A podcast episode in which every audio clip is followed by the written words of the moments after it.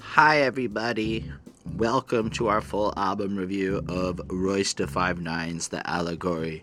My name is Holden Stefan Roy. My name is Chris Chrome. This is the Headspace Podcast, the show where we break down new hip-hop albums track by track, giving y'all our thoughts and opinions on every single song. A great example of what we do is talk about albums like Royce da 5'9's The Allegory, and we'll be sharing our thoughts with it, keeping in mind, everybody, this album came out yesterday based on our time of recording, so we did our best with what we could. We care a lot about your feedback, your comments, your ideas and thoughts, so feel free to leave a comment down there for us because, well, we'll interact with y'all. We'll talk and hear what you think. On that note, though, it's going to be a long one, so we're going to get into it real quick. Special thanks to the patrons, Ismail Gadamsi, Chris Prado, Jonathan Barnes, DJ Black, Hurricane Linda, Williams, Coney Sparks, and Scribble. And we'll touch on that at the end of the episode. In the meantime, Mr. Christopher, what album are we going to be breaking down today? So for this week's Headspace album, we went with Royce da 5'9's new project, The Allegory. And you may have noticed there's been less Headspace podcast. That's because I've been doing a couple of little things on the sides. And Chris will be running that by himself. But how could you miss Royce da 5'9's new project after Boca Raton? Like, Boca Raton fucking was a contender to steal the show of one of the greatest projects that dropped in 2017, I think it was. Maybe 18. Whenever it dropped, it was fire. And then I saw this came out, and so I kind of sacked all my free time and rearranged the schedule a little bit. And here we are talking about Royce. This is the part of the show where we like to break down our familiarity with the artist we're talking about because we felt it was fair to you. Some of y'all going to be Royce fans from 2018. Fair enough. From like way back in the day, some of y'all are going to be new Royce fans, and so it's good to just kind of let you know where we're at as we go into this album. So, Mr. Christopher, why don't you tell us where you're at in your Royce da 5'9 fandom? I respect Royce da 5'9. I acknowledge where he is in the rap game, what he's part of for, like, what he represents for the culture, the way that he can manipulate words and just really do his thing. The issue is, though, is that it's just I don't really bump Royce like that. Like, I'm not waking up and playing Royce da 5'9. I'm not really, like, I have just other tastes in music. But I do know, you know, he used to be part of, like, Slaughterhouse, and he runs with Eminem and that whole super group of lyricists. Plus, I've also, like, of course, if you've watched the show before, you know I listen to the Joe Budden podcast every time. So I've heard the interview with Royce and everything. So I know who he is. It's not like I'm unknown to that name. So I know what he can bring to the table and what he's just capable of. Fair enough. For me, it was like way back on Slim Shady LP, there's Bad Meets Evil, right? And that track was interesting to me because as I, like, you know, think about the past more, I remember having conversations somewhere in the 2000, you know, 10-ish range when I realized how good Royce really was on that track. Like, if I were to go back and review that album again, which I'm not going to do because I already did it, I would say Royce smoked Eminem on that freaking project. That track, sorry. Not the album, but, like, that track in particular. Like, Bad Meets Evil. Like, this is what happens when Bad Meets Evil. Right, okay, we hit the trees, like, in that one. Yeah. But, like, when I listen to it now, I'm like, Eminem sounds like Eminem. And, like, a younger me was like, yeah, shady. But when I listen to Royce, I'm like, yo, he's tight. Like, he's tighter than Eminem is on that track. Like, and then it just made me wonder, like, where Royce would be today if he hadn't beat with D12 and all of that. Anyway, I also listened to the Bad Meets Evil album today because guess what? We're going to review that because Royce drops an album. People have been asking for Bad Meets Evil. Seems like a great weekend to just capitalize on that timing, we'll call it. So it's interesting just to understand, I guess, how good Royce really is, because when we talked about Boca Raton, like, I don't think I fully appreciated his talent set or why, like, at the rhythm levels that he delivers or the way he raps. Like, I've come to fully, not fully, but have a greater appreciation for just the poetry and the wordplay and the lyricism that the more top-tier lyricists bring to the table. Like, as an example, I've kind of moved into thinking a guy like Black Thought's a little more interesting than, say, a younger me would have, just due to the nature of my lack of understanding. So it's not just, like, the wordplay. It's also, like, the concepts, like... But it kind of also sounds to me like they also have a specific target. Like, you keep saying, or at least I keep hearing, you know, as a younger you wouldn't really enjoy this. So as an older you're kind of like... Kind of where I was going to get to. Right. I read a lot of fucking books in the last 2 years. Yes, you have. And on you're the rail, still on that. Everything in this thing, that's 2020. I have fucking cleared 15 books in 2020, and we is in February. I am going to hit 60 books this year. So when I think about some of the concepts that like he's coming from, I find myself getting them quicker, understanding them faster, and it makes me appreciate a guy like Royce more than... when maybe I didn't understand where he was coming from as well with some of the ideas he brings to the table. The effort that went into trying to bridge that gap is harder, which is why I think, like, Royce sounds, we'll get to it on the first track, but, like, when I heard Mr. Grace, I was like, Royce a geek. Like, straight up. Like, to me, I picture him moving, that's why I put a freaking book in the thumbnail of this video, because I just picture Royce reading books and shit. And but, like... So, in the best possible way. Like, it makes me respect him. It's not the first time I've heard somebody say that. Like, I've heard Royce himself be like, I'm a geek. I've heard Eminem talk about, like... It just didn't, like, click how, like, fucking smart Royce the 5'9" is. And then when I was listening to him today, I'm like, oh, wow. Maybe it's because I've gotten a little bit smarter through my, like, reading quest. And I'm not trying to attribute it to anything else. But if you read, like, 50, 60 books in about a 2-year span, you will just empirically be smarter than you were before you read those books. I promise. There's no ifs, ands, or buts about it. Science agrees with that shit. So it's true. There's, like, studies on how, like, reading books. Oh no, I don't question it. I believe it. Anyway. I'm just saying, like, science proves that shit, and I'm like, fact, like, just stamp of approval. In my opinion, humble opinion. It's not that humble. So I was just, like, enthralled, and I guess it made me, like, 8 times more excited for this album. It also made me want to go and re-listen to Book Orion, because outside of that song where he's bouncing the basketball in front of the corner store, and cocaine's fucking a heartbreaker. I haven't listened to that much of it, but I realized that I did try pre-rhyme. But when I first tried it, I don't think I was advanced enough in my understanding of great hip-hop lyricism. Like, I feel like there are levels to how you can appreciate it. Like, there is some beginner rap, and then there's some, like, expert level where, like, you really have to appreciate the technical grace and nuances of what this artist is. Like, without understanding, like, the deeper levels of the art, you can't get the choices to see why they're dope, you know? Mm-hmm. Like, there's just, like, it's like I feel like every time I understand a level of rhythm and flow, like, you find out there's just 5 deeper levels to it, and you think you're good or you think you understand it, and then guys like Royce just fuck shit up, and you're like, yeah, I see you're a master, sir. And I would like to say that, like, if you were to... He calls himself the GOAT a couple of times. Oh, we're going to get into the album, okay? This is the show. We talk a lot. But, like, basically I see him as a guy who might be, like, a more interesting MC than Eminem.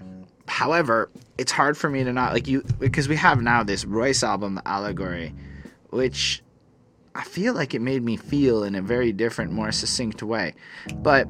where I'm going with this is I was watching the first 9 minutes of his video, interview with Adam22 before Bonnie showed up and said, turn this off, you must pay attention to me. That's really what happened. But in those 9 minutes, he commented on how he wrote Book Orion, and that's it. That's the personal album. Q-Tip or somebody had suggested that he rap about, like, different things. And he said, Book Orion is it. It's done. I'm moving on to a new album, a new project, The Allegory, you know. Right. And then when that's done, I'm going to move on to the next one. And then I realized, as much as I think Music to be Murdered By is, like, the third best Eminem album I've ever heard, all the Eminem albums are kind of similar in a way that... Royce the 5'9", if you just look at the versatility between pre-rhyme, I don't know how to say that shit, Book Orion, The Allegory, it's so like vibrantly different. Prime. But I think it's P-Rhyme. I might be wrong. They'll tell us in the comments at this point because I'm like killing that point. But it's just the versatility I've heard in terms of the focus for Royce and the way Adam22 put it. It's like each album. Kudos to Adam22. That dude's dope. He's inspirational to me. But like Royce creates like a different standard of success for each project, whereas Eminem has one standard for success.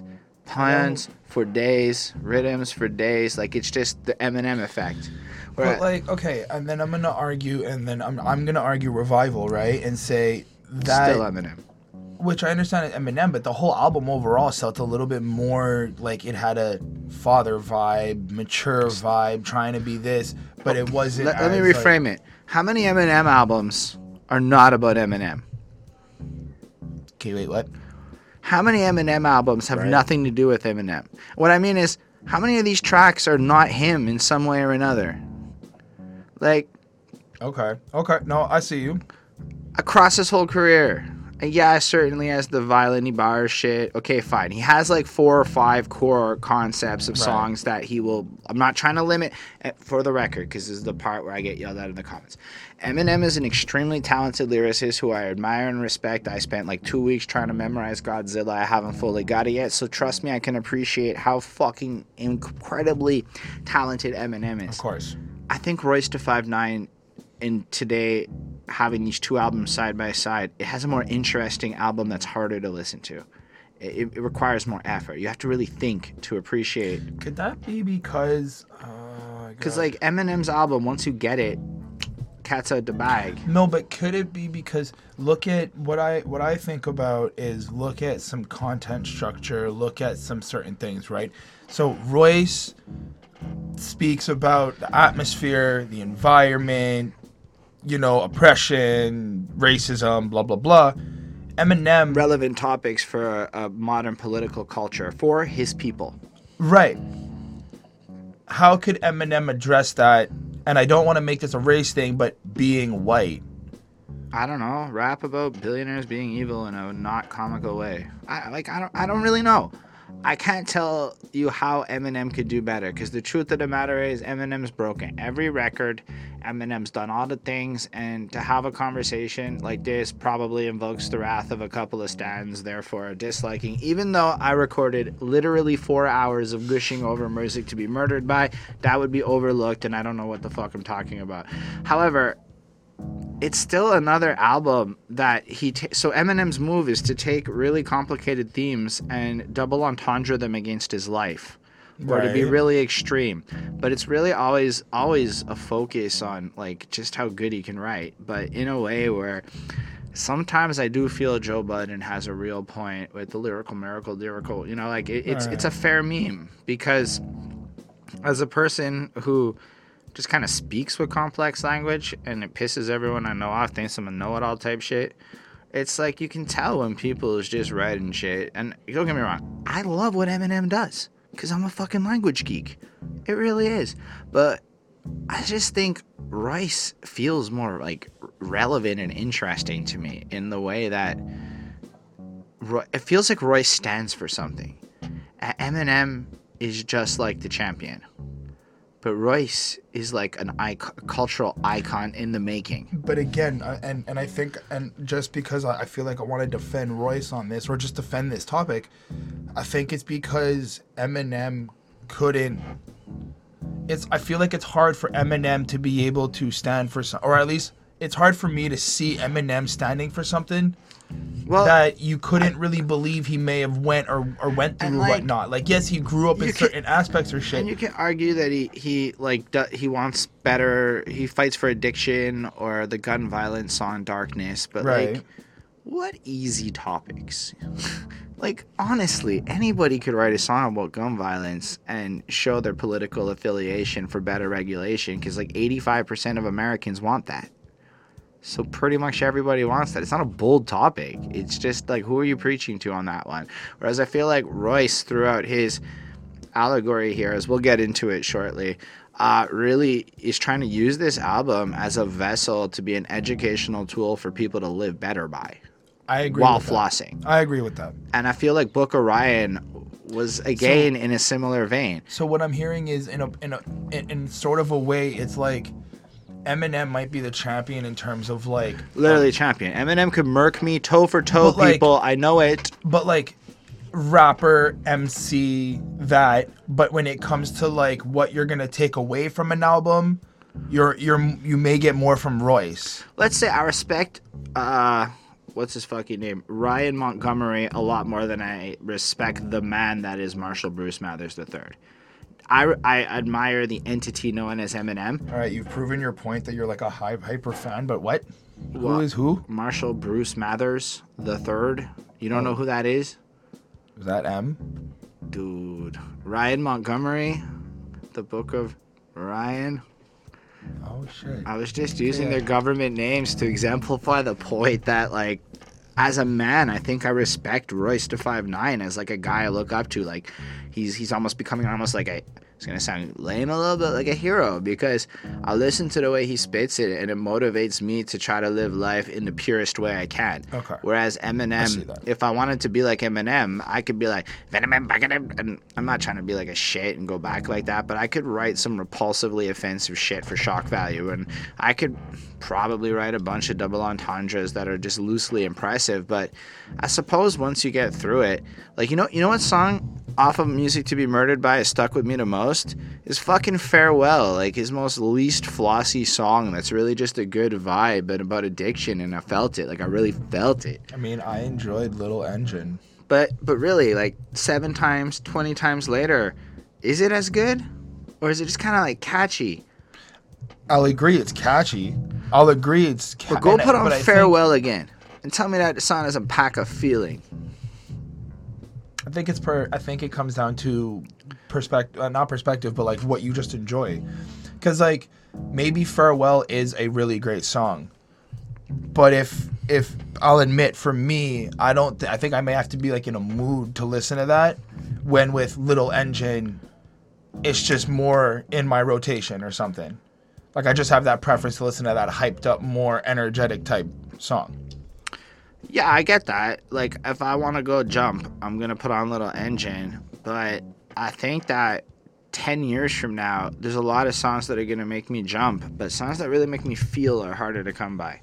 And that's where I think it's more impressive. Because, anyway, I think this is going to be a long-ass fucking episode as we're going. So, the album's called The Allegory. And the cover has a dollar bill that looks like it's a little bit burnt up. The United and the United States of America is crossed out. So, it's just the States of America. But I also want to say that the dollar bill is also kind of cartoony-ish, kind of making this this symbolic representation of like fakeness. Yeah. Not really super real, superficial a little bit, because even the I guess it's George Washington, if I'm not mistaken. I think so. Right.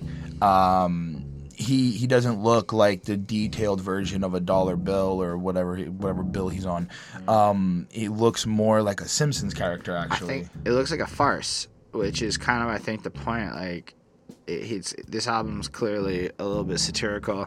I'd rather talk about the full meaning of the allegory and what, like, an allegory is when we get to that skit. But, I mean, the title to me, it's just cool. You look at this dollar bill and you look at something called the allegory, and you instantly know that this album is going to be a journey and a message about, I guess, life in the States. Like, it's pretty fucking stark on to the point. Right. With enough, like you said, cartoonish detail and whatnot to kind of invoke a sense that this is not a pro-America album. It is a commentary on America and the focus on capitalism and the drive, like, just, where he's coming from right away, that this systemic bullshit is a problem and let's talk about it, which I really just think is awesome, because I have this idea of how change works, and maybe I'm wrong, but the thing that inspires me a lot is just how art in like the Italian Renaissance, like 400 or 500 years ago, was kind of like used to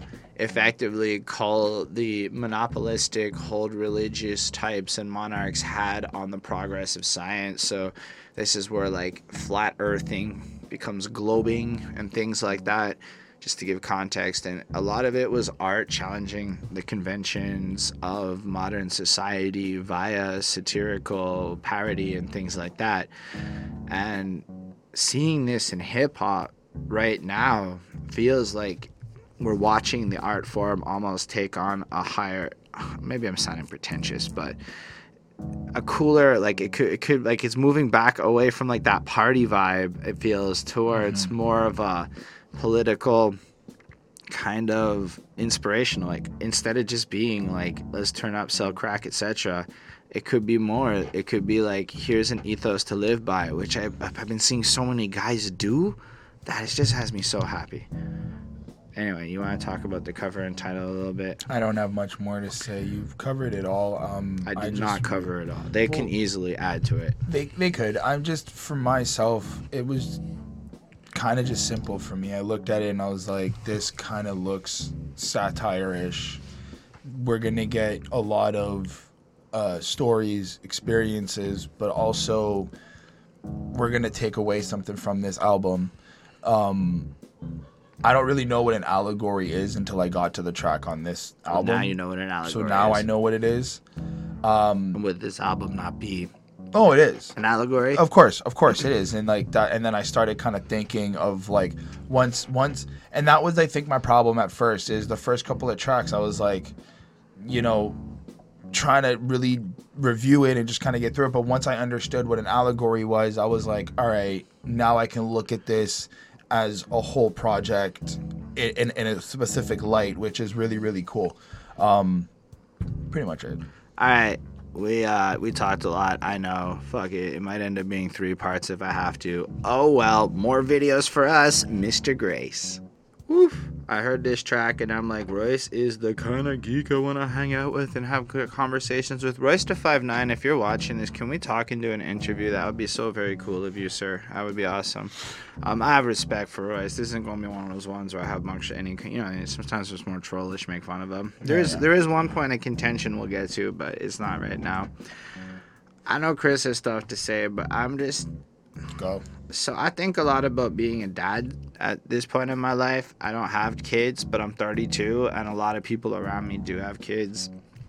I think a lot about how full of shit parenting is, because like parents just fucking lie to their kids all the time. And I noticed that when it comes to people born in my fair city of Montreal, this is statistical, anecdotal generalizations for the sake of conversations. It's not applicable to everybody, but the people born here in North, in my Western homies, what's up? They all tend to lie out the fucking ass to their kids for the sake of whatever. And that's been baffling to me for whatever, because like, yo, the world's fucked up. Like, people do bad things and shit, especially with marijuana being legalized now.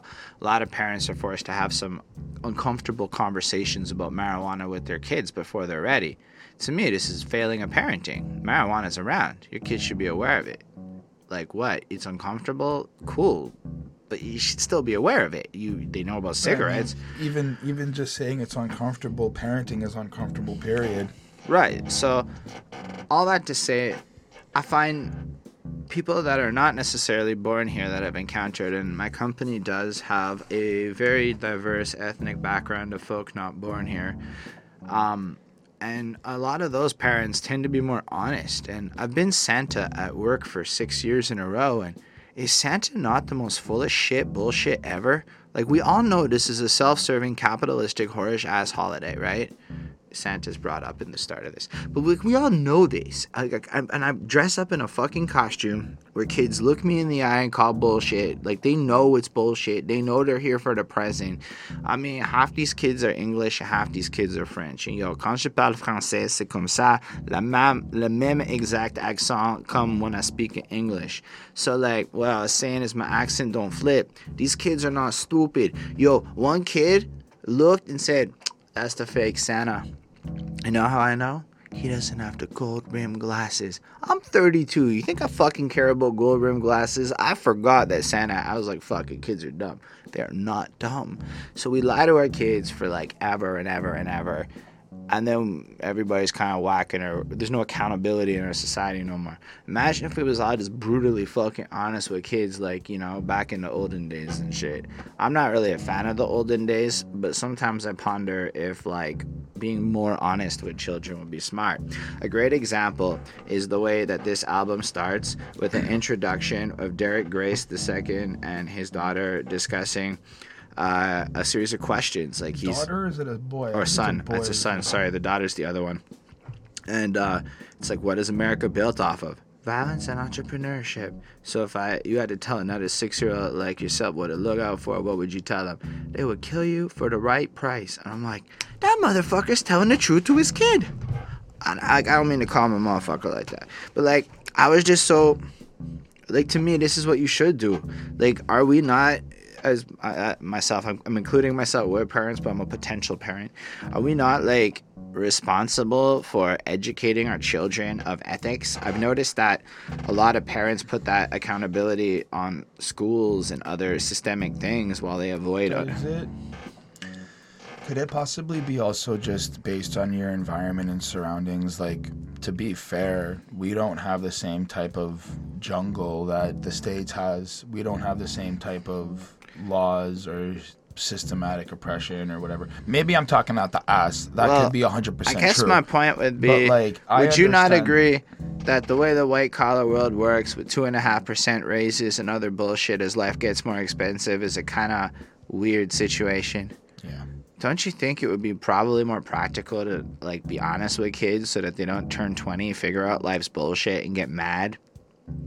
Like, now? Like, imagine if, like, they had been primed by their parents to know that life is not fair, it's dark and cruel, and there are bad people out there. Like, imagine if everybody had to read, like, the autobiography of Malcolm X, right? That book significantly fucked up my conventions and understanding of things, because it's very powerful to read what that dude, like, what his life was about. Right. That wasn't mandatory reading. We had to read The Giver, which is great, but I'm telling you, if I had to read the autobiography of Malcolm X at like 12 years old, things would have been, I would have been way less of a prejudiced bigot for half my life. Right. So I like this kind of honesty. I like the fact that he focuses on being independent, on entrepreneurship. So like the candy store representing kind of like building your own business. Don't be the guy who buys the candy. Be the guy who sells the candy so that you can have whatever you want. And then say it in Spanish. Like, it's important to know another language. And on top of that, flossing that his kid is so fucking smart. And then ending it with that fucking gunshot bit. Just being honest that because he's black, it could be that fucking fast. Not to say that not black people, because he doesn't actually mention it, but I'm bringing the emphasis to that because it seems like a lot of that happens still. And I just think it's worth bringing up when it comes up. Anyway. What do you think of the intro part? So at one point, I kind of think, on one side, I kind of think that there's like a hustler mentality in here.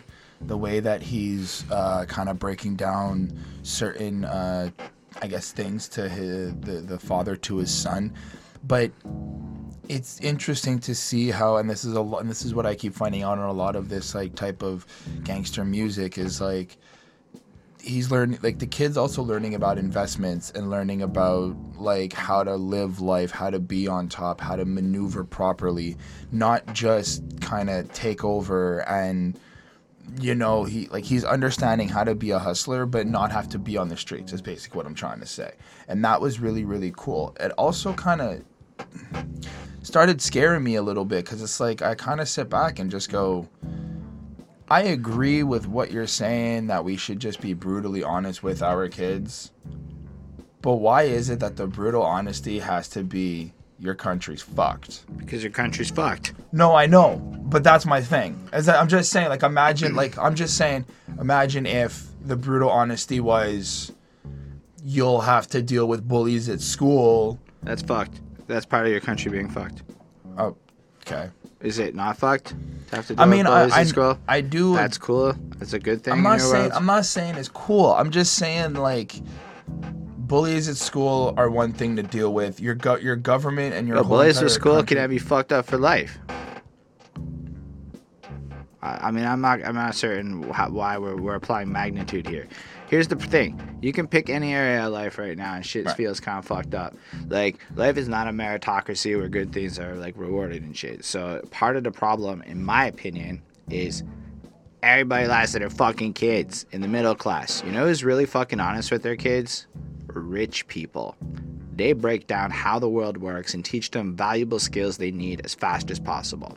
You know who else is pretty good with their kids? Poor people, which is, I believe, a little bit what's being reflected on this album as a thing that you should be doing in all economic groups. Right. But what I'm noticing is how the middle class is pretty fucking shit at this and lies to their kids instead. And again, it's not across the board. These are just frustrations I have, and nobody gives a fuck in my real life, so I talk to you guys on the camera, okay? But what do you think about the song part? I thought it was cool. I also realized that there's going to be a lot of topics of conversation that I may not understand. But I thought he really came in solid and really kind of set up the context of what the album's going to be.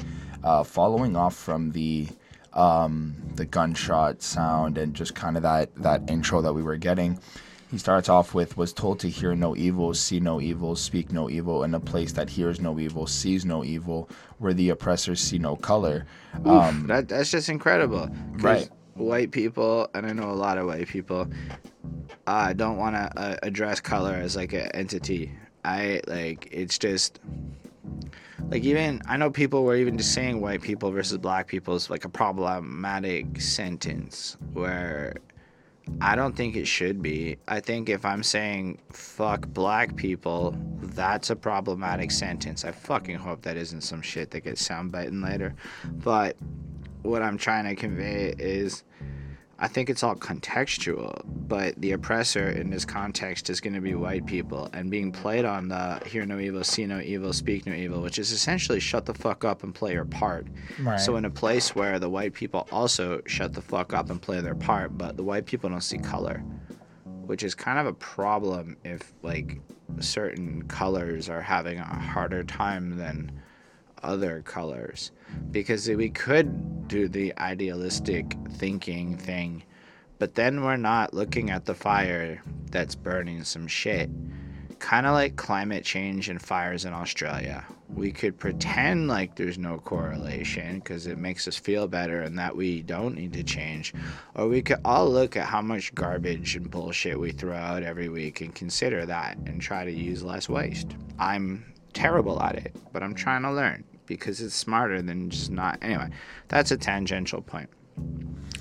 Liked when Royce said, I'm just here to get popped by the cops, get popular so I can disintegrate in a documentary. Discredited in a documentary by an enemy.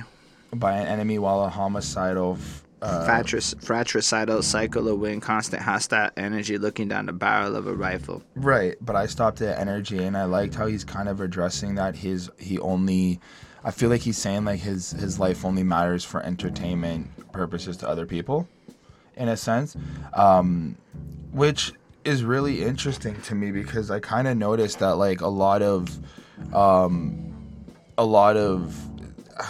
I don't want to say, like, black people, but I'm going to say it. Whole bunch of people like Prince, Michael Jackson. I'm going to skip that other ones. But those two is a great example. A bunch of documentaries get made, or maybe not Prince, but Michael Jackson. A documentary get made slandering dude's name. All sorts of shit happens where, like, after you're dead and gone, people kind of, like, dig into your past and, like, look for opportunities to spin shit. I mean, look at the Anthony Hernandez. Yeah. Like, look at it. It was like, dude sucked cock is, like, half the fucking thing. Like, he was it was just so weird. It's like, I'm looking at it and it's like, it doesn't matter what was true or not anymore. It's like, all we're doing is putting this shit on blast. So effectively, your whole point is to rise up to a point of popularity where, like, and this shit fucks me up because, like, you know, I want to pop. I want to get there where everybody knows who the fuck I am. Right. Then you're going to die on every bad thing you ever fucking did. But then the extra fucking thing is it gets popped by the cops. Gets so popular, and the way he just rhymes "pop" by the cost so popular, and the way he just does that fucking shit where he reuses syllables in a way where it progresses the entire idea. It's all unique language, but effectively just sounds like a perfect rhyme. It's just magnificent. But it's just the idea that the system kills him. then he gets destroyed again by other parts of the system, the enemy, the thing that he's against in all of his music here. Right. And then it's just powerful. Like, you kind of get the sense that he really has a good, like, understanding of the modern landscape and what the problems are and what the identity and cultural problems are for his people. And when he goes, knowledge itself is the caveat, the dollar itself is the demigod, listen, this is the Iliad, and he just says it cool to rhyme it. Right. But when you look at what the Iliad is, it's a journey. I have not read it and I'm not that familiar, but I understand it's a hero's story of a guy who understands shit's fucked up and goes and deals with it. So in a sense, this is him taking on that role of the hero. This whole album is identifying that this shit is fucked up, and here is a way of maybe moving forward and starting to actually like deal with it. Another line that just struck out to me: a rich man wrote this with a poor man's focus, a sick man quotes this, but the dope man sold this, which is cool because it connects to the next track, kind of shows the history of what's up and the modern kind of hip-hop game. In a lot of sense, a lot of rich people are writing a lot of shit for poor people. This is look, I work in marketing, and I can tell you that the billions of dollars that go into music marketing, I assure you, they know exactly what the fuck they're doing with the messaging and who they put. And there's a reason a lot of people tell a lot of people to do a lot of certain drugs. It's to kill people and make them fucking bad, just to dumb down populations. So in a sense, he himself is a rich man who wrote this with a poor man's focus, but it's also a commentary on the fucking industry doing the exact same thing. So it's about which rich man and whose focus that you should be caring about. So a sick man quotes this, which in a sense is all the fans. Yep. Regardless, so whether you're like bad and bougie, cooking up dope and an Uzi, which, yeah, I do that sometimes, but is it good? Is it like we really, sometimes I had that philosophical like point of view. The glorification of this is kind of a weird concept that a bunch of white record label executives are pushing on the hood. Why? Why are they not pushing fucking Royce? Probably because he's real smart shit and they're on a more conspiracy theoristy, but actually I just think it's kind of like this level. Well, there's definitely powers that be that would rather have a lot of black people blowing their money incessantly on stupid shit rather than allowing them to build up a proper middle class culture that allows them to rise up and have a real power stake in the country. I do like the following, how he goes, looking for a soulmate and the bitch playing Go Fish, proving you got heart, doing dirt for the Tin Man in a quicksand culture. I like that because it's really kind of, for me, it's embodying the quick microwaving environment we live in right now. Everything's got to be instant. Everybody's got to think next thing, next one, moving on to this. And nobody's really just kind of taking the time to kind of slow down. That's what I kind of took from that. I like how he solidifies everything he's saying by going, anything I said, like the kickstand, anything I said I stand on, like the kickstand open, feeling like Rembrandt sculpted some shit that just Van Gogh did. And I know I butchered that line, but I kind of feel like he's saying that he's so unique and weird that only Van Gogh would understand him. Nah, he's comparing his level of art to high art. He's saying what he's producing is at the same value and quality as a Van Gogh. Okay, so I'm not far off. But nah. And then, look, I mean, I think we don't have to go through every fucking bar here. You guys get the point. There is just this much to be like talked about and to be breaking down, and nearly every single line of this track kind of layers into out. It's almost like this track is the prologue, the little chapter. Yep. Before we get into chapter 1, which is kind of how he ends this. And so he's summarizing a lot of the core themes and stuff. But for me, the crazy shit is just how he rhymes words and fucks them up. And really, this feels more like a spoken word poem to me than it feels like a track, which is cool because it's like he's trying to just deliver it with such eloquence and grace. The fact that it's like, he ends it on, this is the allegory of the cave theory by Plato. This is the first chapter, the first 48, Death of the Dope Man. It flows into the next track. But just the way he just kind of establishes that, like, what he's doing here stems from something that is ancient Greek philosophy. Like, one could argue Plato is one of the OGs of modern all philosophy, and the fact that he's kind of taking these ancient, again, something I haven't read. Even in the thing, I guess it's from the back to the back to the back, sitting with my back to the shadows, with actors standing behind him with puppets controlling. Yeah, him. That's because that's the Plato theory. Well, that's one of Plato's theories. I mean, I haven't read the allegory of the cave. That is a summary of what goes down. Mm-hmm. But having not read it myself, I don't want to take a stab at it and get it wrong, because if I do, then the people who have read are going to call bullshit. But the fact that he drops that just made me like him more. Right. That's when I was like, oh, Royce is my kind of rapper. I got to go back in time and check out his shit. I don't know if it's all like this, but holy fuck, this guy, he has to read books. That's all I'm saying. Love it. Beats, which is produced by Royce da 5'9", because he produced the fucking album too. Incredible. It's stellar, from the way the introduction happens to the way it just kind of evolves and changes, and it's a non-static experience. I think this is truly impeccable. But there is something Christopher said at the beginning of this review in our little 20-minute chat before we got into the review. That was kind of like hard to necessarily go listen to this every day, because it fits such a serious tone. However, it's truly impeccable. So I gave it a 4.75 on 5. I gave the first song a 4.5 on 5. Very cool. I'm very happy that we all liked it, but dope man. This song is stellar. Like, again, I'm too excited. It starts off with this beautiful singing part, and really it's a glorification to the dope man from Imani. You know, Prophet has to be your king. He's a king of the street, man of the world, who little boys want to be. He's the dope man. And what he does here is it has like this throwback sounds to, like, honestly what was more popping in terms of musical genres back in the days of when the dope man came into fruition within the hood, right? Mm-hmm. And then it just kind of sings through all that, kind of almost putting your mind back into, like, almost where Ryan would have grown up in all of this, you know? And how people kind of got into it, because the music of that time put so much emphasis on the dope man being fucking cool.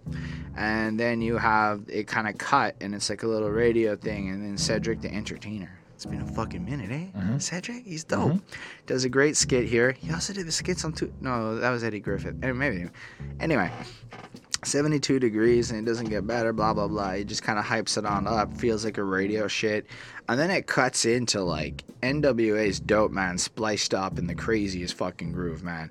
The way it just kind of shouts out the dope man, and then it kind of sounds like darker the way he has it pitched. Like, it doesn't sound like, because when you listen to like Dope Man by NWA, it's like it's an anthem. Like, mm-hmm. It's meant to almost like represent what's actually happening and be a little more truthful in the perception of how people see him, right, rather than necessarily glorify it. Whereas here it's saying, this track is like saying that's the old glorification of what the dope man was, and we need to fuck that up and let's look at the dope man in a different way. And then I love the way that thumping, like, kind of old school beat sound kind of like kicks in as Royce starts rapping, like, oh, he's staring, and they said, whatever. Oh, he's staring at me, say, there's some has-beens on that there never was. Your mama used to be a dime piece, now I let her enter and this does have a more of like a hip-hoppier hoppy feel instead of just like, you know, kind of spoken word going in. But I do want to just kind of go back to the chorus for a second. I see what you're saying about, like, kind of the darker feel. It's just the intro. Oh, you're right. The dope man part. Right. Never mind. Like, I see how you're saying, like, it's kind of got this darker feel to it. But I also kind of think that he's also using the sample to kind of show how we also do look at the dope man nowadays. Like, kind of... where he goes and expresses, like, they kind of look at him like the king of New York. They kind of all want to kind of be like the dope man. I still think he's trying to make a satire remark on how we praise the Dough Man today. Yeah, but it's also, I think that is the point. But like he said, we're killing the Dough Man on this track. That's what he kind of said at the end of the last track. So the first part is showing how it came to be through this glorification. So then when you get to the chorus, it's like, now we're going to juxtapose it. We're going to make fun of what we previously praised by going to possibly one of the earliest tracks ever to praise it, and basically, you know, do this with it. And then if you look at Ryan's verse, I'm not going to go through all the bars because it's gonna take way too long for this review. You can see how he's basically flipping it and just showing how much of an asshole the Dope Man is. Like, he's a destructive fucking force. And yeah, it kind of sounds fly if you want to be the dick that's fucking everyone's bitch and being all sorts of bad. But like, when I read it, it's like, it's kind of not good, you know? And it does have like this honesty, like when it goes like, white cop called me while the white pops called me a jitterbug, one man white powder army could wipe out an army of Twitter thugs, put the weed man out of business at a time when the town needed real drugs, Dope Man. But then it still kind of has like this, like he's taking on the role of the Dope Man here. He is more of a blunt asshole in a more modern-esque kind of way. Right. But then when he kind of comes in as himself, the government injected crack into my natural habitat, which charged me with possession and arrested me for having it after that. Pulled up in the Wraith. No, it really hurts, as the oldest had to get a couple in blood. Well, I wanted to say that with when I heard that part, I was like, whoa, hold on. So you're saying, like, the way I kind of interpret it was like, what if the government never put drugs in the hood or the projects or anything? Would Royce the 5'9"'s character of the Dope Man be acting the same way? He wouldn't exist. Because there's... I mean, yes, okay, that's true. Because, like, there's literal proof that the government dropped guns and fucking crack. Like, they would drop crates of this shit into the hood to kind of get everything started. And...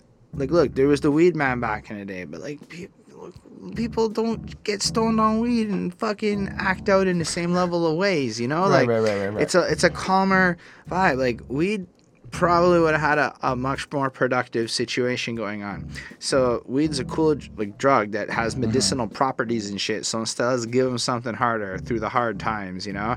So they simultaneously fuck up the housing system and then throw in hard drugs. It's just whack. So instead of praising the Dope Man, just kind of understand what he is what I take from this track. Like, maybe we should treat this differently and be a little bit more honest with our music. We go back to the beginning and clip the idea. I also kind trying of to bring him like attention.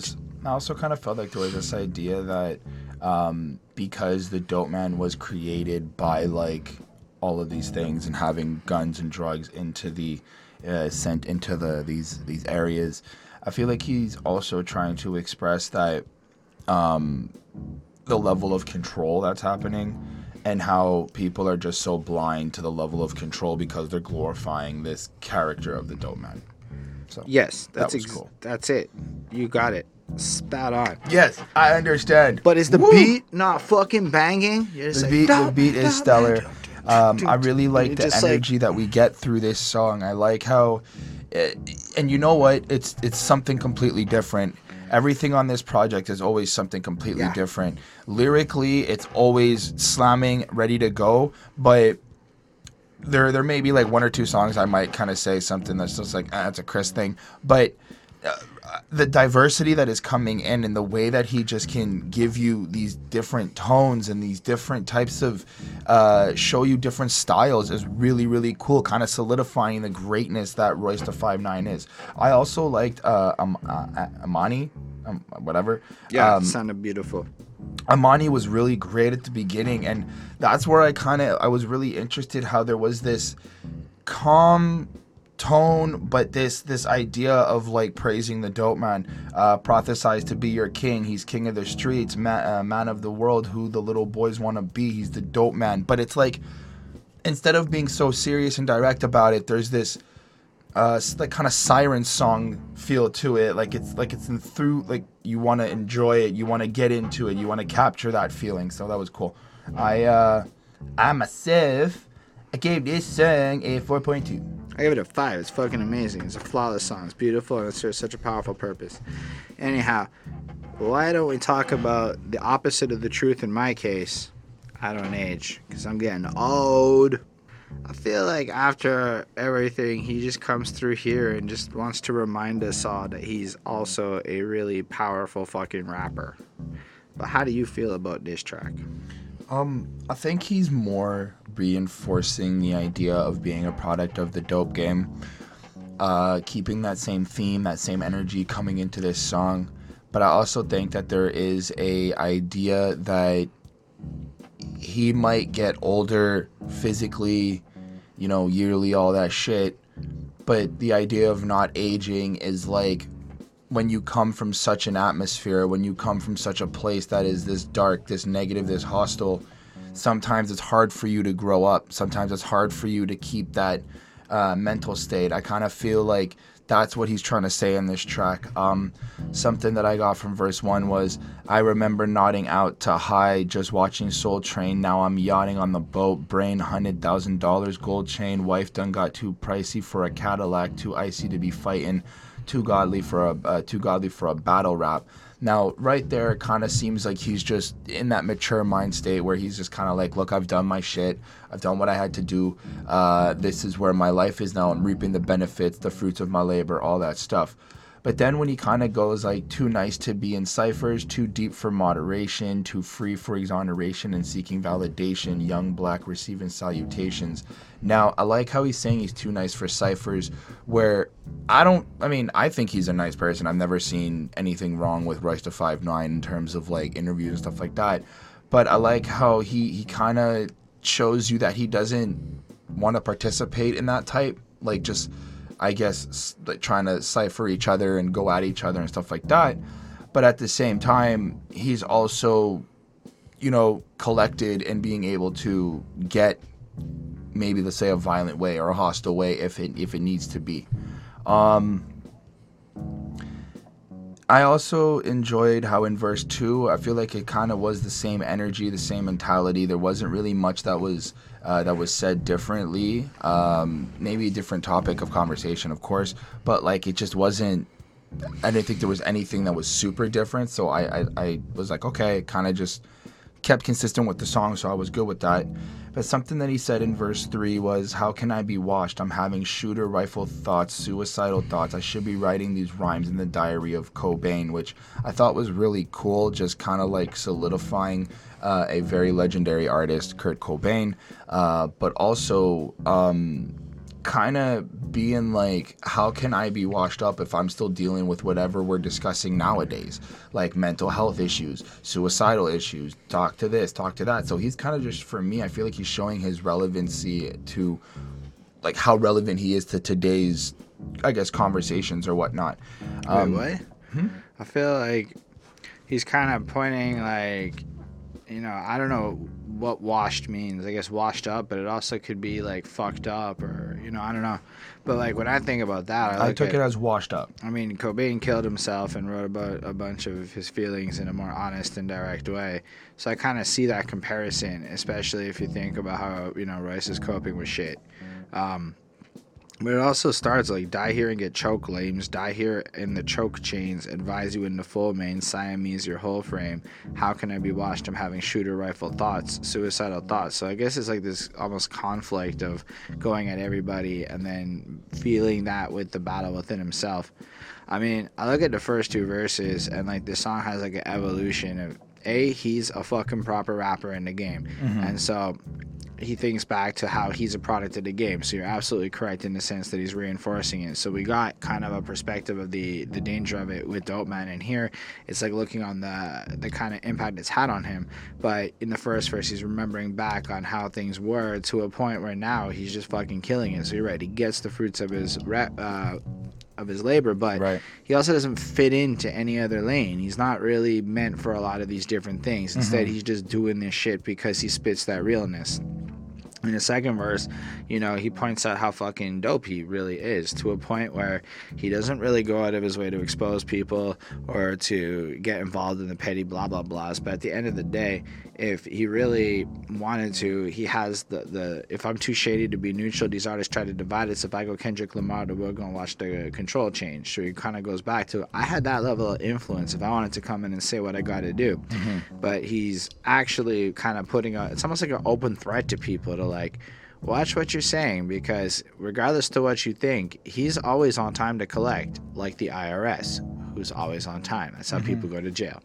And then, you know, product of the dope game, nostril full of cocaine, violence over dying over war games. I thought that was interesting, right? Because it's kind of a reflection on perhaps what happens if he goes down the path of drugs, or just how many people do drugs. And I thought it was cool, because it's different than reflecting back on how his dad would have been in it. So, you know, just kind mm-hmm. of connecting that he is a product of that environment. Mm-hmm. But then in the third verse, it's almost like, you know, he's kind of putting down this sense of, I'm here now. Like, where I come from, I tell the jokes and you the joke. And where I come from, I sell the dope, you do the dope. My brethren, I'm not a legend, I'm not a vet. Do not address me a second, I'm the best. So it's kind of like, yo, y'all think a certain way, but I got that real mentality. I come through here and spit this shit. I am the best, you know? I like that. He's just got that grandiosity to it. Mm-hmm. And then, I don't know. I like when he goes playing ho, friend or foe, lost friends like Ross and Rachel. I thought that was cool, because... you know, he's and managed to establish himself as a boss-like figure, and it doesn't really matter who you are. It's cool. He's going to control the situation, and it kind of just sounds powerful. So, like, when I first came through, it's like he doesn't age. He said it like, well, I age gracefully. I act my age. So, in a sense, he doesn't sound dated. And when you think about it, there's a lot of old man rappers that really just kind of try to do young man shits, and it's not smart. To me, instead, Royce is just rapping who he is today and now, right. And in a sense, he's kind of reflecting on the game in this track and how he's able to remain relevant, powerful, and like almost a boss in this, because he doesn't age, because he manages to consistently put out timeless music. So his music doesn't age. You can go to the different projects and mm-hmm. they're still going to sound fresh. Mm-hmm. And I really like that. Which I agree with as well, in terms of timeless music, that I think it's in another song that we'll definitely get to, but the idea of like not aging for your music, and everybody being able to listen to it and grab something no matter what project they go to, is just really, really cool to me. Yeah, I mean, all things considered, the way the beat kicks in, it has like this intensity to it, like the kind of feel to it. Yep. Again, Royce shows versatility. This just doesn't sound like the other two tracks we heard, which is exciting, because you really don't know what's going to come next. I feel like there's a grandiosity. He just comes off so powerful. Mm-hmm. And I gave it a 4.5. I think it's a cool follow-up to the kind of more political themes we've just had. It's like a little reminder that Royce is the illest. Right. I gave it a 4.3. I thought it was cool. I did enjoy it. Yeah. Well, there's a pendulum. All right, Chris. No, I had trouble with this one. I need you to explain it. I'm going to just call that right now. I will go along and give what I give, but go. Okay, great. What did you give? Did it sound good to you? I enjoyed the overall song from it. I enjoyed what I guess I kind of understood was trying to kind of be said, but I don't think I got the actual message from it. So I like the head bobbing feel to it, the aspects of the chorus. I like how the idea of robbing the rich and leaving them with the bill is kind of like, I guess, some type of revenge or vendetta that they feel that's been happening to them, and finally they're going to get like a taste of their own medicine. Honestly, like I even said, I don't really... Let's pretend... Go on. Knowing that Soulja Boy is the outro. What? I'm a mama. This is my shit. I'm taking it right now. 2019 is my year. I recorded the whole mixtape in 24 hours and I dropped it. It's trash, bruh. Making these trash-ass fucking music, bruh. It's ironic to use Soulja Boy to talk about Soulja Boy and his compadres, but... that's kind of what he's doing there. So now go back throughout the whole track and consider the rich, the pendulum. All of this commentary is on Royce da 5'9" and the underground real squad, who do not make the same possible level of money. I'm going to assume Royce is set at this point. Because I do see, like, the... Imagine that When it ain't nothing left for these hoes but a bitch, and ain't nothing left on the heat but the stove but a brick, ain't nothing left to eat for the poor but the rich, and the Lord sends the pendulum. So now let's assume that the rich here is the capitalist whores, the music industry, the pop acts that are basically selling poison to the kids and that type of shit. So all of this is kind of, he's coming through with that raw and real, representing the underdogs and the people that are gonna fight, you know, kind of band together and fight back, you know? Time to divvy up your pieces with the deal, you know, the record deals. All my people gonna be speaking what they feel, etc. We're gonna come through and we're going to rob the rich. And if you think about how the money is split up in music, right, and just kind of life, not just music, but like all aspects of life. Like there's such a powerful notion of an upcoming revolution. Kind of like if you think about the French Revolution, it was like everybody poor, so they chopped off some fucking heads, and everybody wasn't poor no more. I'm not saying completely, but less people were poor.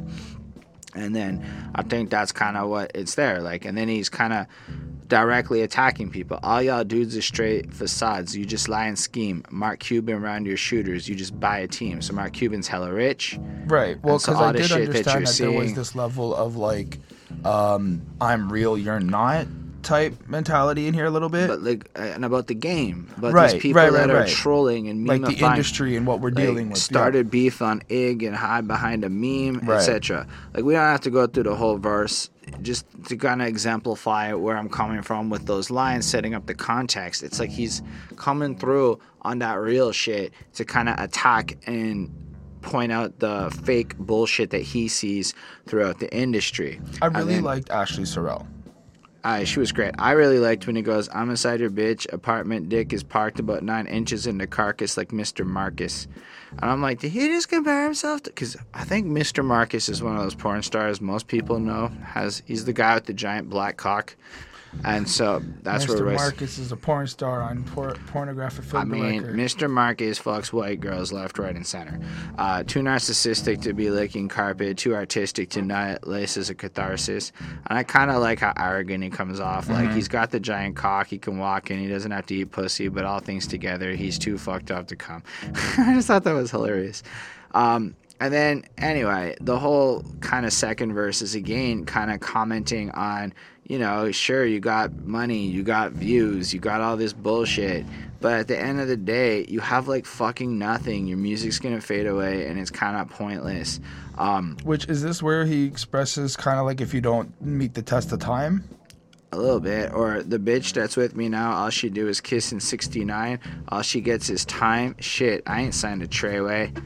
Oh, 69, that's 69, because he went to jail, because he faked being a gangster. Oh, kind of, oh shit, is this all an attack on 6ix9ine? Not all on 6ix9ine, but I think 6ix9ine is a great example, really great example of who he's coming after. Yeah. And a lot of these more meme-y, trolly people. But then this song got fucked up for me, because you got to understand, I'm in my 30s. So my main hoe is Bow Wow with a side hoe. He said Bow Wow. Then he talked about like the Hurricane Cross song, and he said, I remember spraying Chris, hanging playing Hurricane Chris, a baby. And now I'm sipping. I'm like, did he just bring up a baby? Yep. A baby. Yeah. That song was trash, but that song was good. That song was trash, but when Roy says it. Sounds good. Now I'm syrup sipping, can't sniff, playing Dre Day. Now don't nobody come and kick it. Anyway, and then he brings up Ray J. And I realized Eminem and Royce have now both brought up Ray J this year. I've never listened to Ray J. Who the fuck is Ray J? These guys watching might be like, fuck all that he doesn't know anything. You don't know who Ray J is? No idea who the fuck is. Isn't Ray J the reason Kim Kardashian's famous? Is that Ray J? Yes. Oh, that's Ray. Raycon, his fucking earbuds. Philip DeFranco supports them. That's him. That's Ray. Yeah. Really? Yes, I've seen the Breakfast Club interview with Ashley Sorrell comes through after that, and she sounds fire. My favorite part is when she goes talking about remember when it. No, I don't. And I'm like, oh shit, she shut you down because like a lot of people had to remember when. That's a commentary on. Who cares what you did in the past? If you ain't producing now, you ain't shit. Which is partly why I feel the compulsive need to produce in my life. Anyway, it's pretty good. Then you got the outro, which has fucking, like I said, Soulja Boy bragging and the dumbest shit ever. Because Soulja Boy, allow me to be clear, kiss me through the phone, turn my swag on, fucking Crank J's That Holdenroy. These J's are all great. He did not make Crank That Holdenroy. Ray J's Holdenroy, the dude up in the house. It's fine, it's fine. Holdenroy up in the house. I use parody by changing it to my name, Google copybots. Anyway, I like this track. It really has me excited for this album. It's just like another banger to me. It just kept on through with the same quality level. It also carried, like, look, I could see how in another person's preferences, these are all fives. But, like, my preferences go, this is an occasional album for me. But an occasional album, like, when you have the $200 bottle of whiskey that you don't want to drink on a normal night because it costs $200 and you're not rich like Royce. 4.5. 4.5 on 5. And the truth is, I play forever. I have no idea who Graf is. But I like him. But this dude, Urban Logix from Montreal, was I was talking to him and he got real excited about Graf. Like he's some player I should know about, but I like him, like Chris said. Anyway, Chris, how you feel about this track? I like this track. I really liked how Graf kind of took my interest. It was just the way he spits and the way he's just kind of like this deep toned voice was just really, really cool. I got excited for the do. I felt like Griselda was going to be on this track. I feel like maybe Graf is part of Griselda because that's like the first time we got the iconic do. I'm not sure. That's just my own. Part of Griselda. That's my own. I think when you Google his name, it says, you know, anyway, keep going. So I kind of like how this song is about falling in love with the street life. But the idea of like falling in love with the street life to kind of gain success, but with now I'm kind of sitting here going like, were you falling in love with it or were you forced to fall in love because of where you were located, the atmosphere and everything we've kind of said already? So it was just really, it's interesting how this album kind of connects, for me, kind of connects in certain ways so far where I'm just like, wow, I'm really thinking, like I'm really, really like trying to go deep into this and understand what's happening. So I really did enjoy that. Verse 1, Graf comes in, and I like when he went, y'all, hola, y'all ill, gotcha, drop through like a built Tonka, still conquer, but they still ain't Contra, still pop you through your shield, holla. I like how he's playing with that syllables. I like how he's kind of just going in and not really like... He's just kind of saying what he's got to say, but I don't really think I understood his whole verse. I feel like he's more just kind of bragging about who he is. I see here is like a verse here. I wasn't in the room, but on the mini scooter or licking hooters with a spliff or Buddha. I was in the inner city sewer, underground, dirty in the manure, clipping the Ruger because I was raised different than you were, which is really cool because he's addressing like, you know, he comes from a different life than a lot of people. And because he comes from a different life, this is kind of what you know, he had to deal with. And it's hard. It's, if you're not open-minded to what these guys have to say, you'll never understand. But because, you know, I follow a lot of hip-hop, it's really interesting to really just kind of be open-minded about what these guys are saying and kind of understand, like, what they had to go through and just how they feel about it. So that was really cool. I like how he said, you all wonder how I come from the swamp and the pond scum peon, comparing me to y'all is beyond dumb. I like, again, just more of that type of bars, just not, I don't want to say repetitive, but it felt like he was just driving home this message of we are not the same. How do you feel about Graf's verse?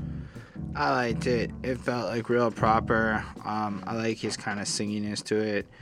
I just feel like he represented more of this old school lyrical kind of sound to it. Like, you know, look, we got a raw deal, not at all chill. We run up under your food like shopping cart wheels.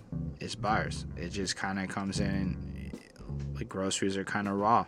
Maybe not always. Anyway, I kind of feel like he's reflecting on, again, just where he's from and the same kind of environment that Royce is in. And it just kind of felt like he bounced around with the same vibe. I don't know, just again, like following up the last track and just kind of doubling down that we got some real shit happening on this track. I didn't necessarily get the same level of deepness that we were getting on the last couple. I feel like this one is just more of a lyrical flow where I just found myself really enjoying the sound of it a lot more. I mean, even Royce's verse, it's just a lot of bars and shit, and yes, he says a lot of stuff in it, but it just kind of sounds like two smart dudes spitting rather than playing through. It's almost like the last track was taking shots at, you know, what the mainstream is, and now here's an example of what we should be happening. Almost like the first pocket of this album wraps through to giving you another, like, a template for what a timeless track is supposed to be about. Like, even if you look at Graf's verse, like, I'm Austin Wells tossed in a garbage pail. I'm from the bottom, not from Harvard or Yale, darling. Like, this line isn't going to just fucking disappear. Like, it's not going to be completely dated unless Harvard or Yale just absolutely just fucking disappear. And in case you're wondering, Austin Wells is a baseball player. I had to look that up too. That might date the line a bit.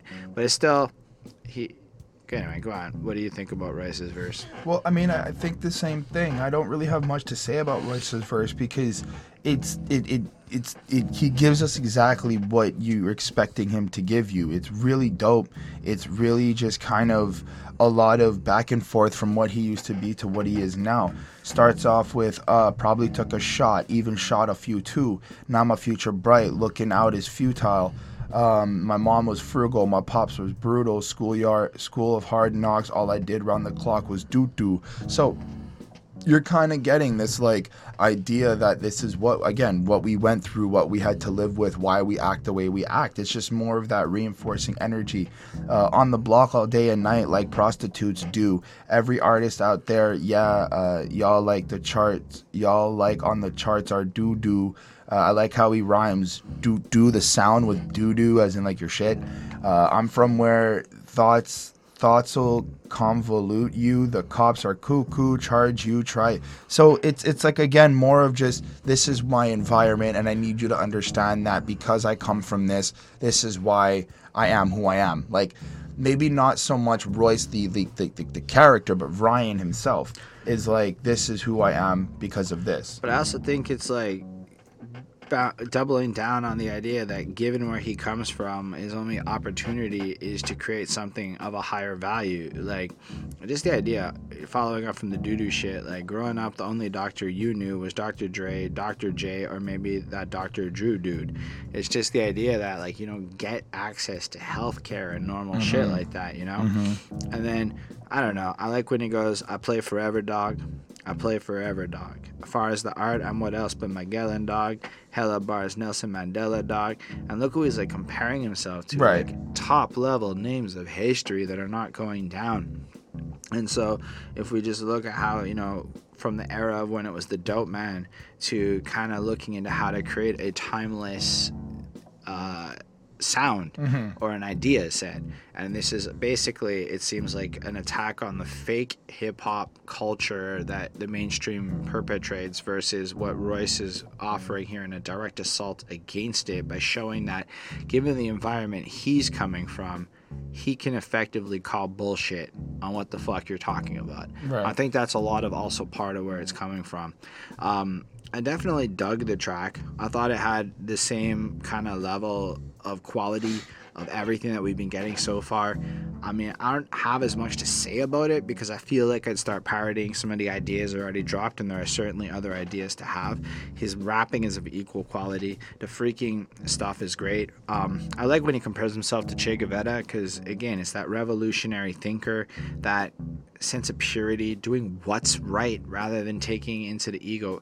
It's, in a sense, you could look at like a Fidel Castro versus Che Guevara, and he's almost looking at Fidel Castro's fakeness versus the integrity and power of a Che Guevara type.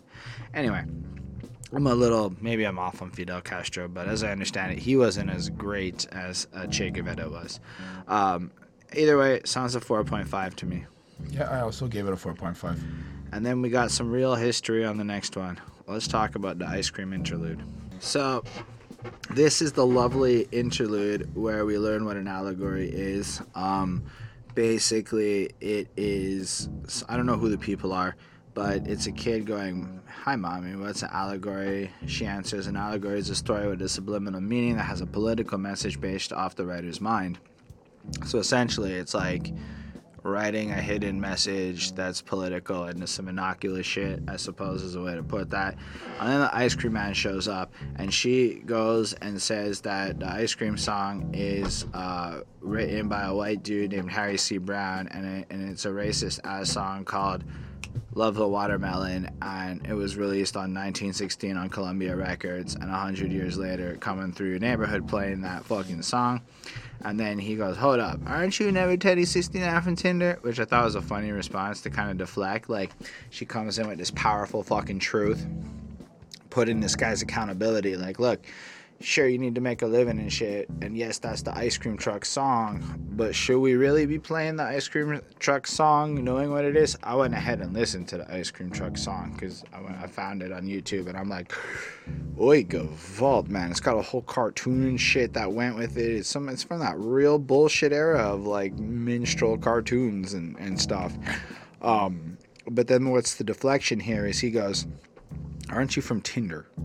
Like, that wasn't a response to anything, but it's probably a good...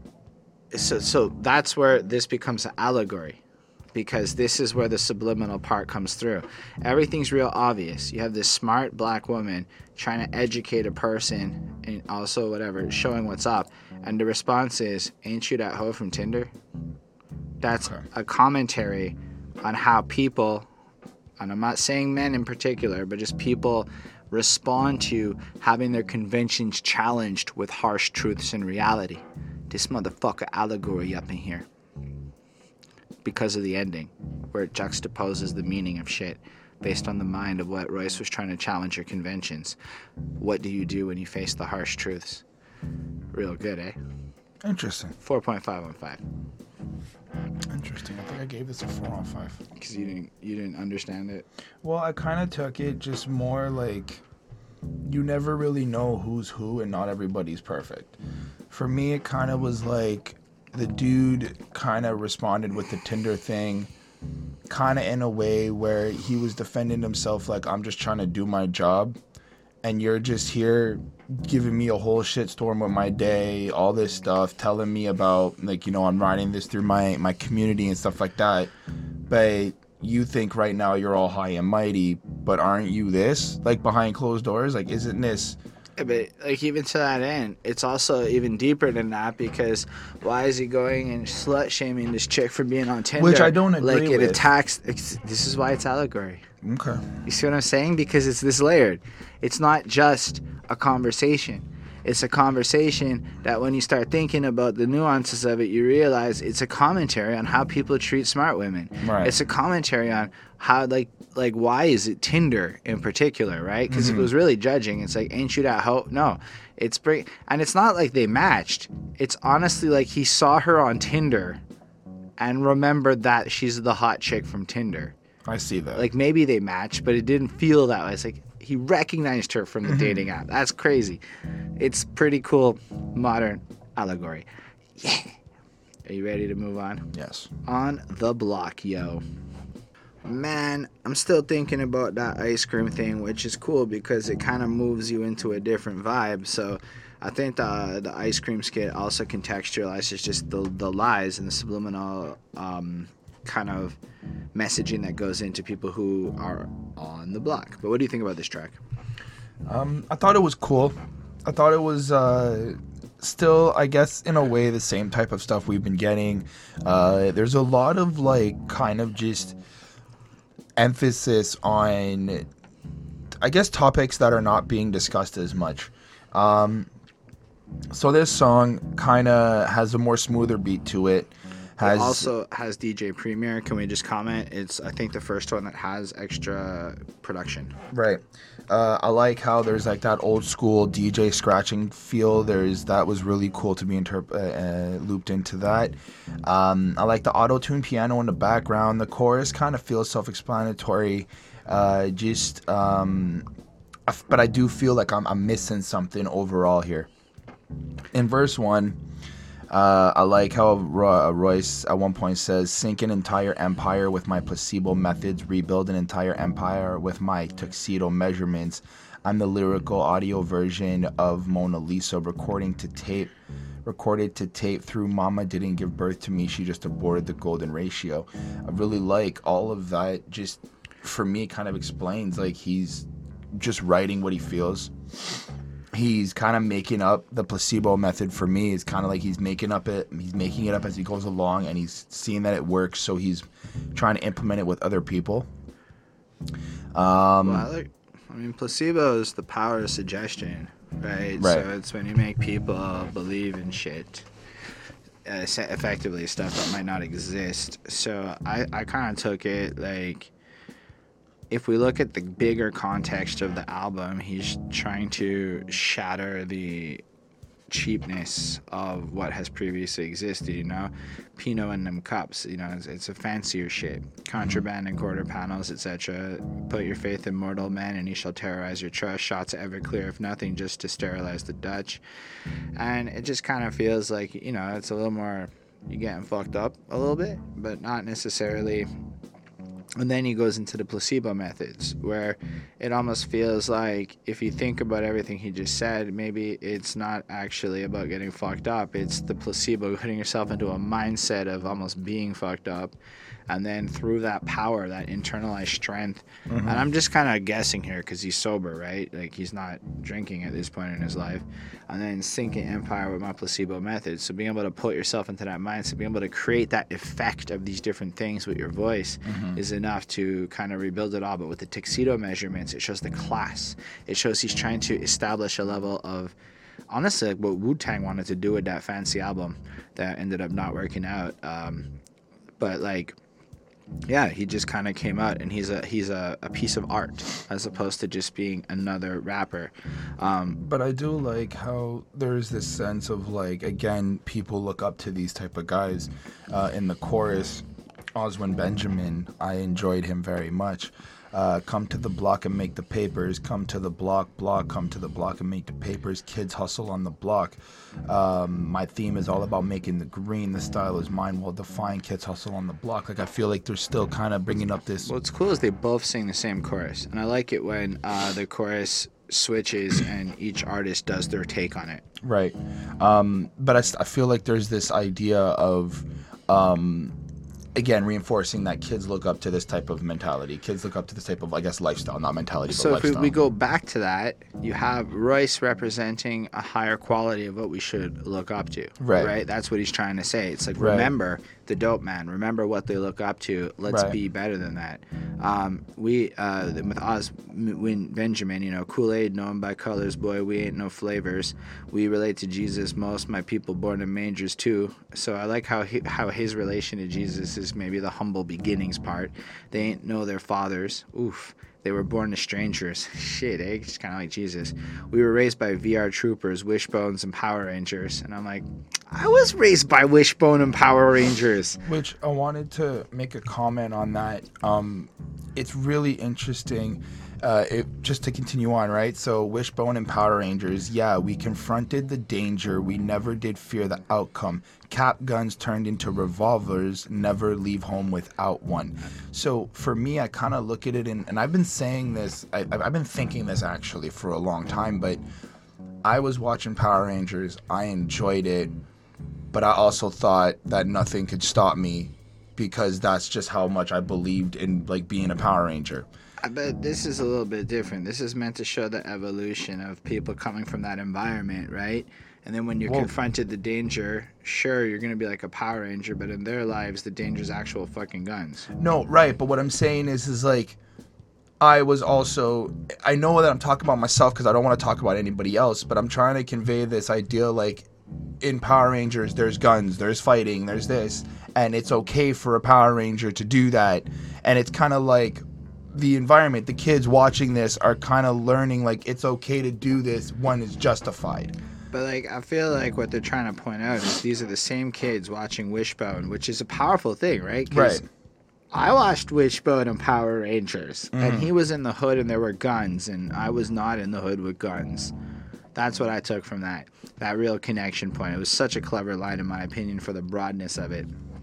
But, you know, so they always had the guns, and then we was broke on a mission for those sold integrity for neck when chicken heads come approach. Bitches swallowed dick and sang on Sunday, but this ain't vocal. We were suckers, though. We tried to make a wife out them hoes. So it's just the misunderstanding of the judgment of character. They were kind of distracted by the more nefarious lady types, and it's just a mess. But they were dumb enough to fall in love with these people who basically used them, etc. But yes, some of this may be universal, but what I really think is saying is, at the end of the day, that environment and possibly the music that was inspiring them bamboozled them, you know, by the bad bamboo wearing bad bitches with the fat cheeks, you know. And then it just kind of made us wait on the same pussy that got ran through like a track meet. So it's like they got so stunned by these women and shit that they were willing to kind of, you know, be fools, which is pretty normal and whatnot. But then you have Royce in the third verse. Young people get on the gram and they got to start talking all silly and shit, talk about running my city and shit. He's really salty about that. I don't know if he's talking about Yellow Wolf or other people, but all of this old gun hostility shit, artillery shit, all this menace and killing me shit, reminiscing about prison ain't really the shit. But that's not even, I don't even think that's directed to anybody. I think that's just general observation of what is happening on social media. Like, I just hear that everywhere. I've seen a lot of the younger rappers, but not even talk about them. I've seen just a lot of people just do that. But, and I think it's almost like to the point where he, again, is reinforcing he comes from a real version of what this fake idea is coming out. Exactly. And so they come through with their stories here, and then to tie it all back into the core concept, you have that third verse where he kind of shows, man, these people don't really get it. Right. And that's kind of what I took from it. So I really like the level of depth he's still bringing on this project. Overall, I think this song was pretty good. It's a smooth fucking jam according to my notes, and I give it a 4.5 on 5. I gave the song a 4.3. I did enjoy it. I thought it was really solid for what it was. All right. I think we should move on then to another little skit thing, because the generation is broken. I'm left with a very underwhelming, this is fine, but I guess it does its job to move the album along. Literally, it's I'll fuck your bitch up, let's go. Look at Americans, entertainment, hurrah. The generation is broken and we just choose to rise. Been through all this pain, and it cuts off and goes to the next song. And I think it does, again, double down and reinforce the point of this album. I'll fuck your bitch up, let's go. That's what constant entertainment sounds like. Look at this entertainment. Then the broken sounding, this generation is broken, that we hear. And it really doubles down on the point of the album. It's like when you're changing the channels and you just catch a commercial for a second and then you keep going on. But it annoyed me as much as when I stuck on a commercial. Like, it didn't give me this like deep sense of awesomeness. It was like, okay, now that's talking about it in and of itself. When you are actually listening to this album and it's flowing through, it's so fucking short, it just blends in kind of seamlessly. But it also is something that I would never like go out of my way to just hit play on. It would only ever be heard if I'm A to Zing this album. So yeah, I give it a 4. I could live, or it's fine. I as well did give it a 4 on 5, but I do like the idea, the kind of like the vision behind it of switching through channels and having like that just constantly there on every channel. It's either like violence, it's either some type of vulgarity, some type of something, and just the way that they kind of go like, look at the American entertainment, like again, that commentary on what is being fed through the media, through just the broadcast television. It's just what as humans we are being told to watch. Now I say that in general because, like, look, to be clear, just because I live in Canada doesn't mean I don't have any of the American shows or anything that like we watch as well. So it's kind of the same hand at the same of the day. We all watch the same shit. We all can talk and have the same conversation. I'd say it's more true now. America got better TV for a quick minute. You had to be lucky enough to have like access to American TV back in the day. My back of the day. Your back in the day is more globalized. Fair. Because I'm talking like I had like satellite. I'm like 7 years older than Chris. So I remember when shit came out in Canada, like after it came out in the States. No, I remember that too. But I'm asking like, no, but I'm asking. So I guess my question is like, when I'm switching between like Cartoon Network is an American station. Yeah, but you had to have access to it. Right, okay. So I understand. Depending on your cable package, you might not get it. Right. whereas now YouTube. Anyway, right, it's cool. I gave it a 4. I gave it a 4 as well. I did kind of enjoy it, and I do agree that it's not something you're just gonna like click on. It's really, really short. It just blends into the whole project. But on this album, it does. I think that when you're like kind of, I guess if you review the album or really are focusing on it, it does play a part in this whole grander picture of things. Yeah, it was 16 seconds. We talked about it for a real long time. I'm real happy to move on to something I have been so excited to talk about because the homeboy Westside Gun just makes it a banger. Let's talk about Overcomer. This song is real fun. It's got the first part with Westside Gun. It's got that like instrumental with like the it's kind of inside of it. It just kind of feels more powerful, orchestral almost. Like it's got Westside Gun on it, so we got Griselda up in here. And if you know me, you know I'm all about that pro Griselda attitude that we should all be pushing this group of fine young gentlemen forward. I just like it, man. All we did was stand up. All we did was stand up. And that was just fun, man. He flosses in through. And I like his sense of timing. Like, it just kind of like pauses for a second. I think it's before he says put 10 on your head, but like just his sense of timing where he just knows how to put the exact amount of space between his lines to get maximum impact and punching. I mean, lyrically, he's doing his thing. He flosses real well. Like Fish Scale Pictures, Wish You Well, Heard You Got 30 Up North. He ain't need no scale. I think that's an interesting point because if you're up north, you don't need a scale anymore. You know, just pointing it out, you can't do your thing. Mm-hmm. So, I don't know. It's kind of an interesting thing. I don't want to talk a lot about it from a conceptual point of view because it's Westside Gun. He spits some real gangster shit I don't understand, but I love the way he spits it. It's, for me, it's like 80% how he raps that. Like, I could listen to him fucking say anything. So, reviewing the Westside Gun project, Hitler Wears Army 7, reviewing the other project that Westside Gun is on, I support Griselda. I love Griselda. I respect everything they do, and I apologize to everybody who may have gotten, and killed me in the comments on that review a solo for Westside Gun. I said some really stupid shit, and I still apologize for it today. With that though, you were fine. Westside does kind of just come in and do what the Westside Gun does and just kills the track. That's what he does. But I think that there is a reason for this.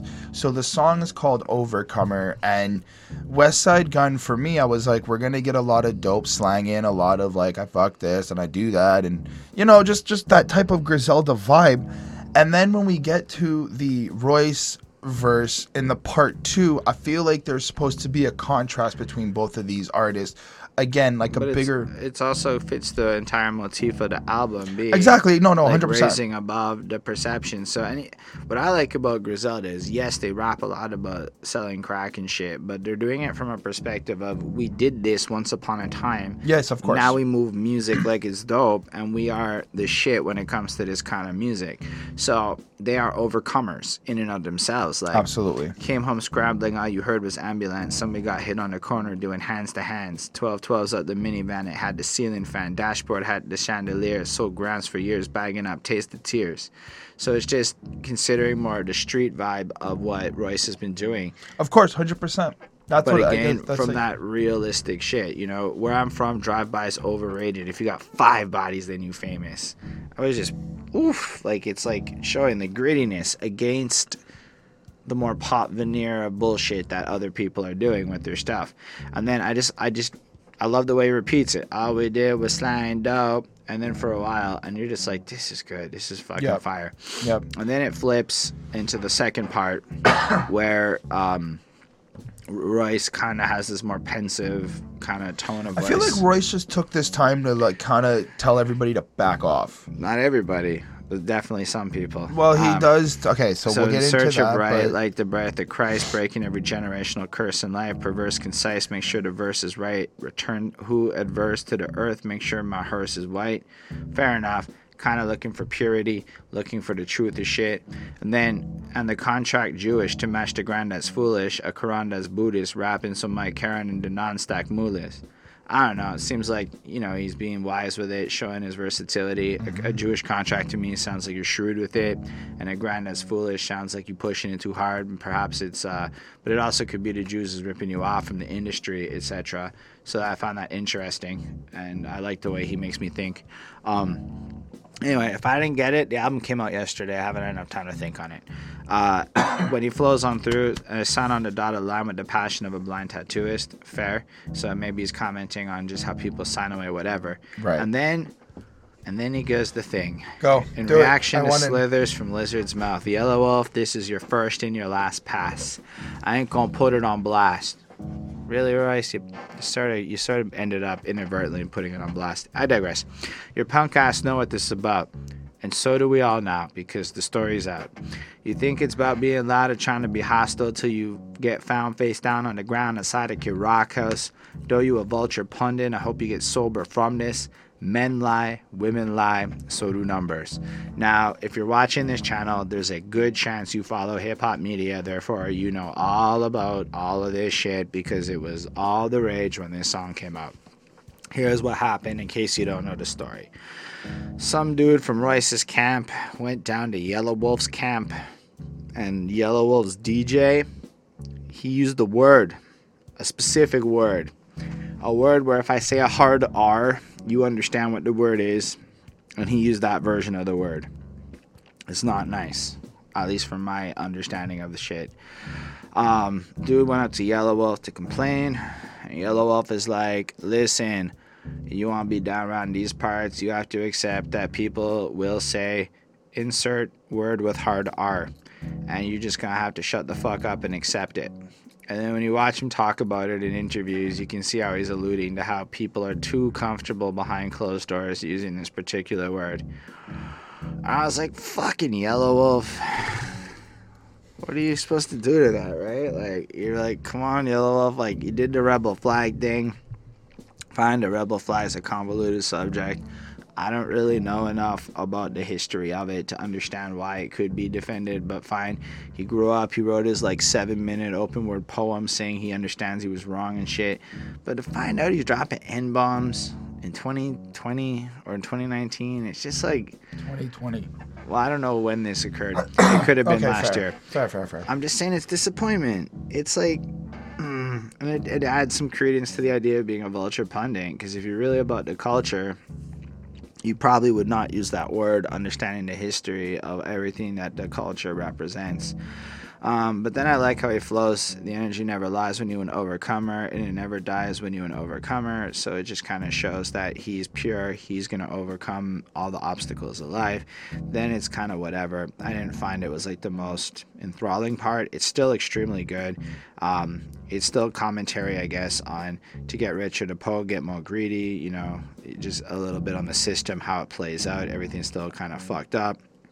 He was labeled drug-related by the coppers. The government that went through the Republic has been subjugated by the mobsters. This is all real history shit. He's not even lying. Mm-hmm. Martin got shot on the Lorraine balcony, became alchemy. We spit out in the hospital when suffocated by the doctors. Michael was sniped at 6 at night precisely by a laser. Mac Miller died pleading for his life, reciting God's prayer. And then, you know, it's pretty powerful, commentating on just how the real ones seem to keep dying and shit. And then I like how he ends it. Prince, when he told Nas, own your masters or your ass out. Best rapper between Cardi and Meg Thee Stallion is Cash Doll. And yeah. I kind of like that. I liked how he was kind of flow of consciousness, answering certain questions, kind of settling certain things in his own opinion. But I also think that me personally, I was just like, why do I care? I don't know why. Why you would care about what? Cash Doll and Cardi B. I just thought it was funny. I thought it was a clever line. I don't know. I just felt like some of the things I was just like, eh. No, I mean, I still think it's a commentary on how you're getting the money. Right. But also, she kind of looks like an in-between of the other two, so it's funny.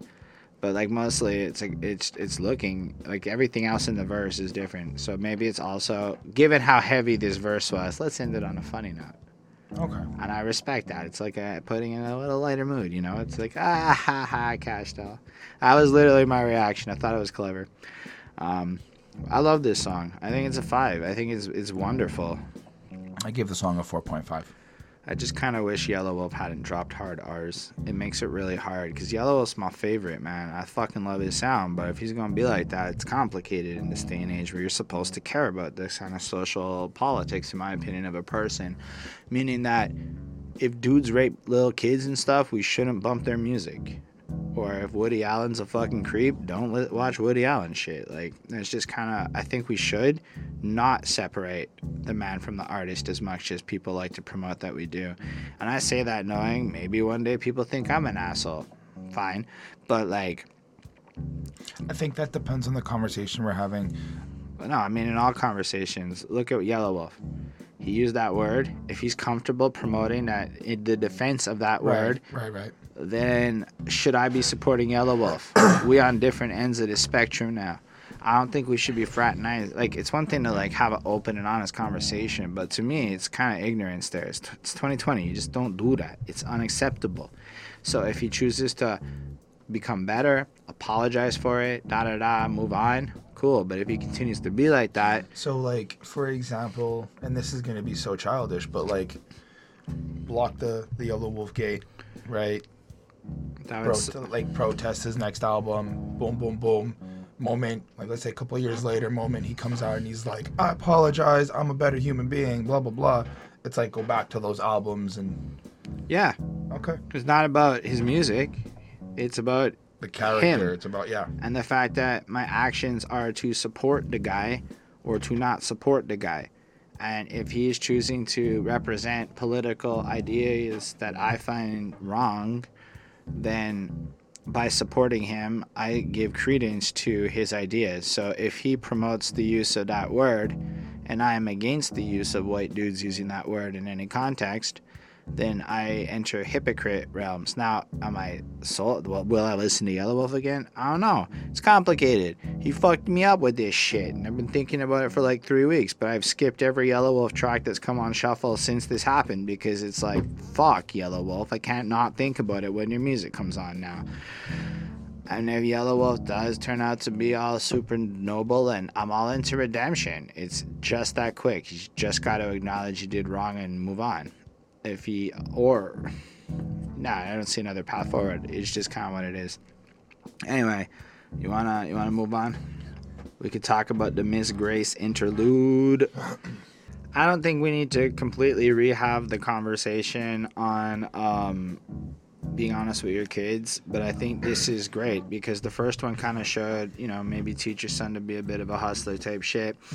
This one kind of follows suit and goes, yeah, your daughter also needs that, you know, like, and I love how he kind of shows the strength of it by having her hold these different kinds of bullets and have her identify what the round is, because that's a relevant and important detail in her existence. I may be wrong, but I think this is an actual video that I've seen. Like, okay.